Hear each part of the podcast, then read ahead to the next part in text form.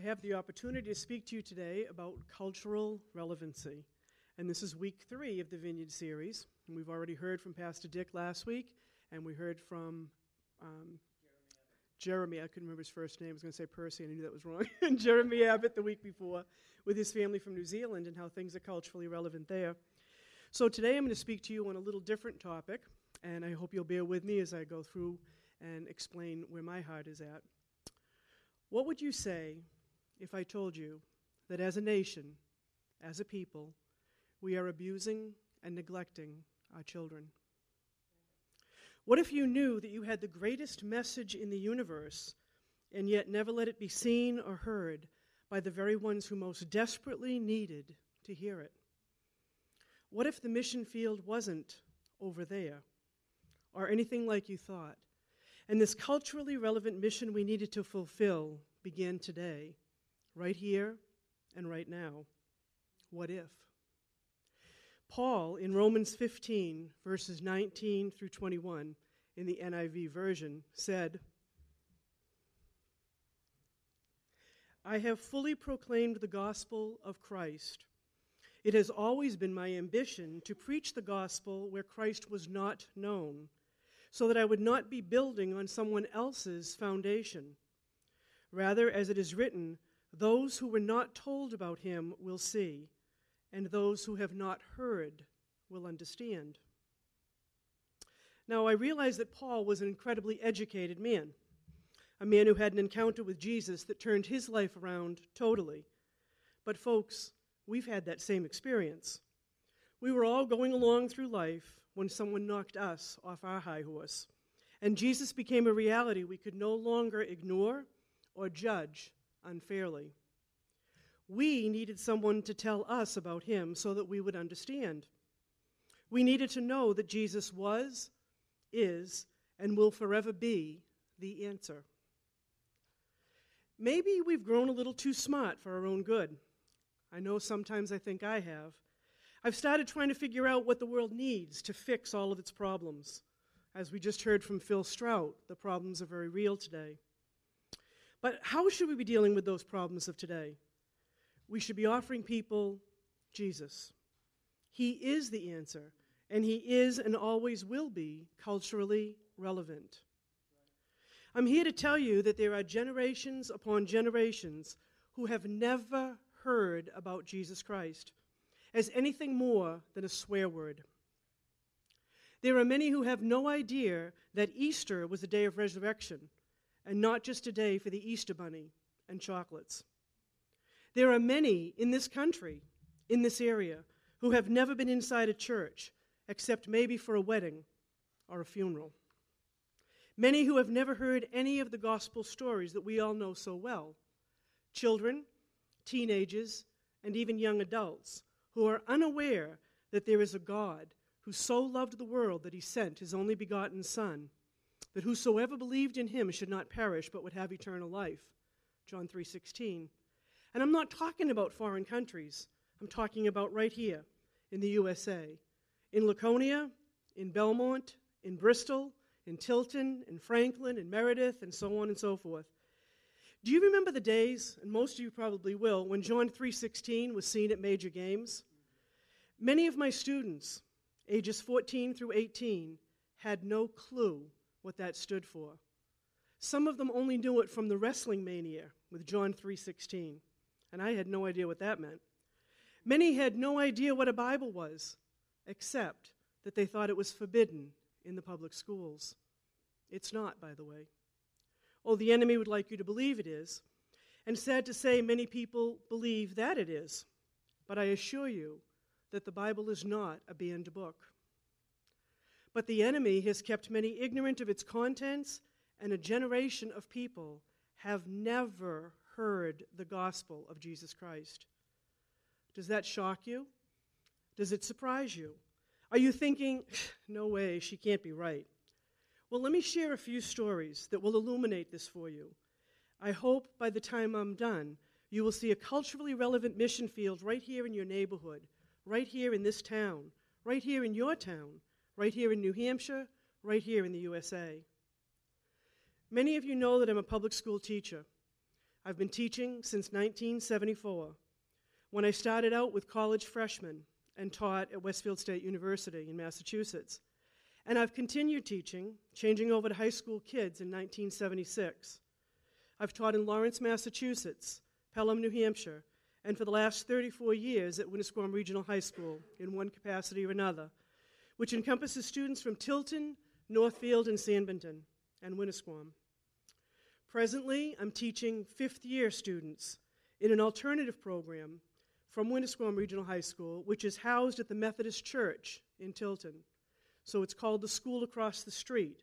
And every day, seniors who didn't quite have enough credits to graduate come across the street to the Methodist Church, walk through the sanctuary, and come out into my classroom, which is out behind the sanctuary in what's their library. And I've seen precious few public students who know anything about the Bible and little or nothing about Jesus. Now, some of you might say, well, my kids went to public schools, and they certainly did. And I agree, there are some. I'm not saying all, but there are certainly a lot that don't. And there are many reasons for this. You see, parents chose to take their kids out of the public schools. Those public schools were bad news sometimes. So the kids were taken out of the public schools by parents who thought, we'll put our kids in Christian schools, Catholic schools, private schools. And for various reasons, that's where these kids went. And that was fine. But most of those, or a lot of those, remaining in the public schools have parents and grandparents who were jaded by religion. They've chosen not to bring their children up in any church, in any understanding of religion or Jesus or any basis of belief system that we know as Christianity. They've chosen to let their kids make their decisions about what to believe later on in life, when they're older and more mature. Well, I'm here to tell you that they have been left behind. And if they're not at least told about the Bible, about Jesus, they grow up with a void in their lives, a giant void that they are attempting to fill with all sorts of dangerous things. You're wondering why so many people are involved in drugs, in alcohol, in promiscuous sexual relationships, in sex trafficking, in porn, in gaming into the, the dangerous realms where they're into a fantasy world that doesn't even look like our world. Those things can be dangerous when there's a void that you're trying to fill and you have no idea how to fill it. These kids need to know about Jesus.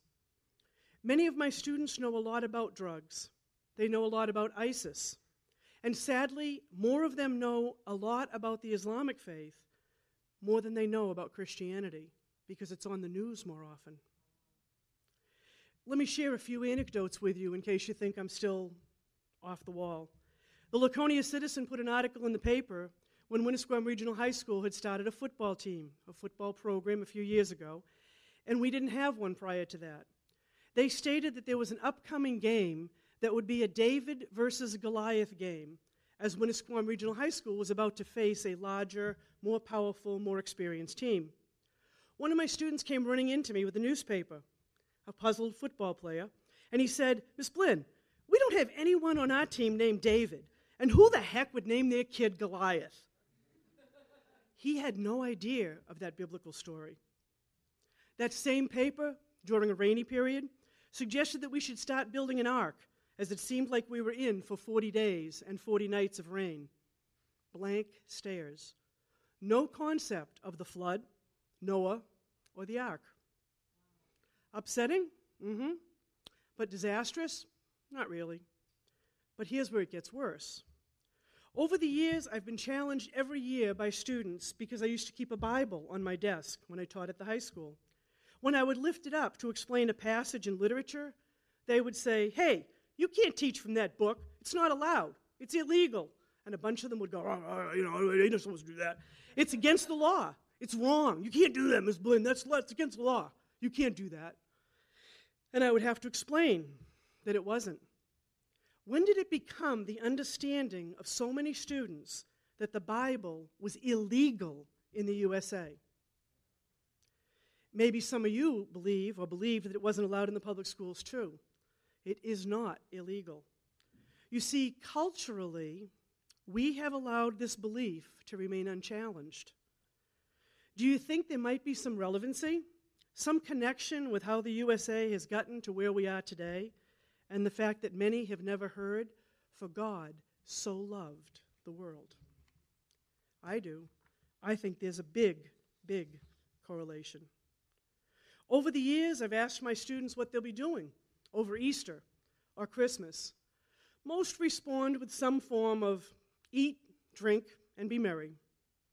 Few ever mention that they will be attending church, praising God, or celebrating the reality of what we celebrate. Why is that? Why is it that students walking through the sanctuary of the Methodist Church and heading into my classroom were startled to see a cross laying down on the altar on Good Friday? And when they came into my room, they said, Miss Blinn, what happened to the cross? How come it fell? It's on, it's on the pulpit there. It fell on the altar. They had no concept. They honestly had never heard of the story of what took place on Good Friday. Nothing. We went over it. I explained it. I told them about it. They had no concept of what that meant. They had never heard of what the story of Good Friday was all about of a God, a Christ who sat on a cross, lay on a cross, hung on a cross, and did that for our sins. Gone. Nothing there for that. They honestly had never heard anything about Jesus being raised from the dead. That was a blank. When they walked in on Easter Sunday, Easter, Easter Sunday, they had this ceremony in the church, and they leave parts of it around. They didn't clean all up everything. And so the kids came in, walked through, and they saw things saying, uh, I am the resurrection and the life. You know, the tomb is empty, he is risen. So they came walking into my room, and they said, Miss Blinn, what's this about? Who's risen? You know, what does that mean? The tomb is empty. You know, what happened over here? Something happened at the cemetery next door or something? What's going on? And I had the pleasure of explaining to them the resurrection of Jesus Christ. And five young men, now these young men are 18 through 20 because they haven't graduated from high school, they're short a few credits. They sat stunned as I explained to them that Jesus, having died on a cross and been proven dead by a spear that someone thrust through his side and blood and water ran out so they knew he was dead, was buried in a tomb. That that tomb was sealed by this huge rock and it was guarded by soldiers to keep anyone from stealing his body.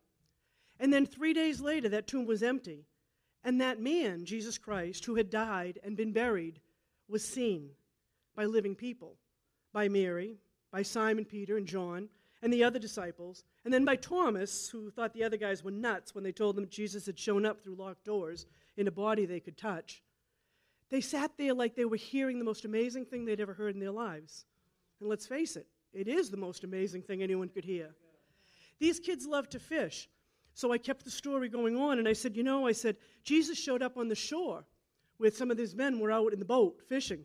And they'd been out all night fishing, they hadn't caught a thing, and they were totally interested in what was going on. And I said, So Jesus yells out from the shore, Guys, throw your net on the other side.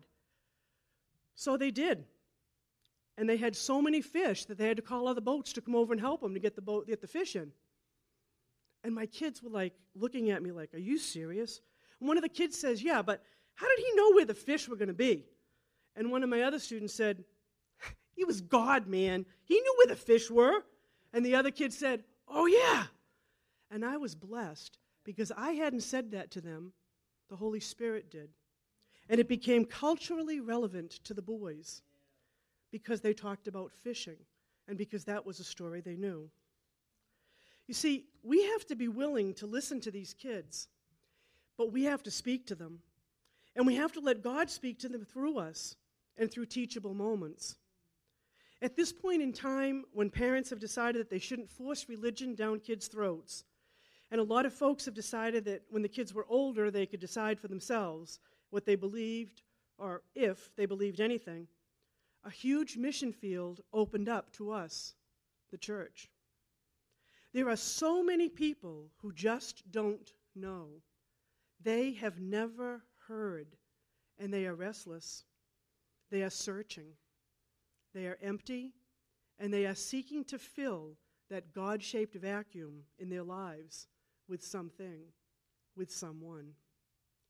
If we don't share the gospel with them, if we don't tell them about a God who so loves them that he sent his only Son to save them, they will be eternally damned. So, back to my original statement What if I told you that as a nation, as a people, we are abusing and neglecting our children? What if you knew that you had the greatest message in the universe and yet never let it be seen or heard by the very ones who most desperately needed to hear it? What if the mission field wasn't over there or anything like you thought? And the culturally relevant mission we needed to fulfill began today. What if? We need to start by asking God to forgive us for allowing this to happen. We need to start praying for our nation, for our schools, for our children, for parents. We need to start listening to the people all around us who are searching for answers. Answer their questions. Be aware that the only real answer is Jesus and not a program. This isn't simplistic, it's not naive, it's the truth. Be respectful of their lack of knowledge. They have never been told. Jesus said to his disciples, Who do you say I am? Let's ask people. Let's respectfully listen to what they think, and then let's fill in the blanks. Let's explain the part of the story they've never heard and may never hear unless we speak it to them. We don't have to shove anything down their throat. We are not being insensitive. We are not being simplistic. We are not being anything except who we need to be. This may sound very simplistic, but the bottom line is Jesus is the answer for the world today. We know it. We believe it. They don't know. They've never heard. And this is a culturally relevant mission. Amen? Hallelujah. Mm-hmm. I'd like to invite people, if this has impacted you in some way and you're thinking, wow, I really would like to receive some prayer about this, to, to listen to what people are saying and be able to speak to them. There's no condemnation in Christ. This wasn't meant to be condemning, it's meant to be eye opening. And I believe that Father God wants to touch people here today and just enable you to come to a place where you're able to hear an opening and not be afraid to step in because you have the answer to what the world needs today, and it's Jesus. I'd invite you, those who'd like, to come up for prayer. If some of the prayer team will come up and pray with people, that would be great. And then um, for those of you who aren't, um, I just want to thank you for coming today. I want to bless you in the name of Jesus Christ and encourage you to be open to those around you, to speak the word they need Jesus. Amen.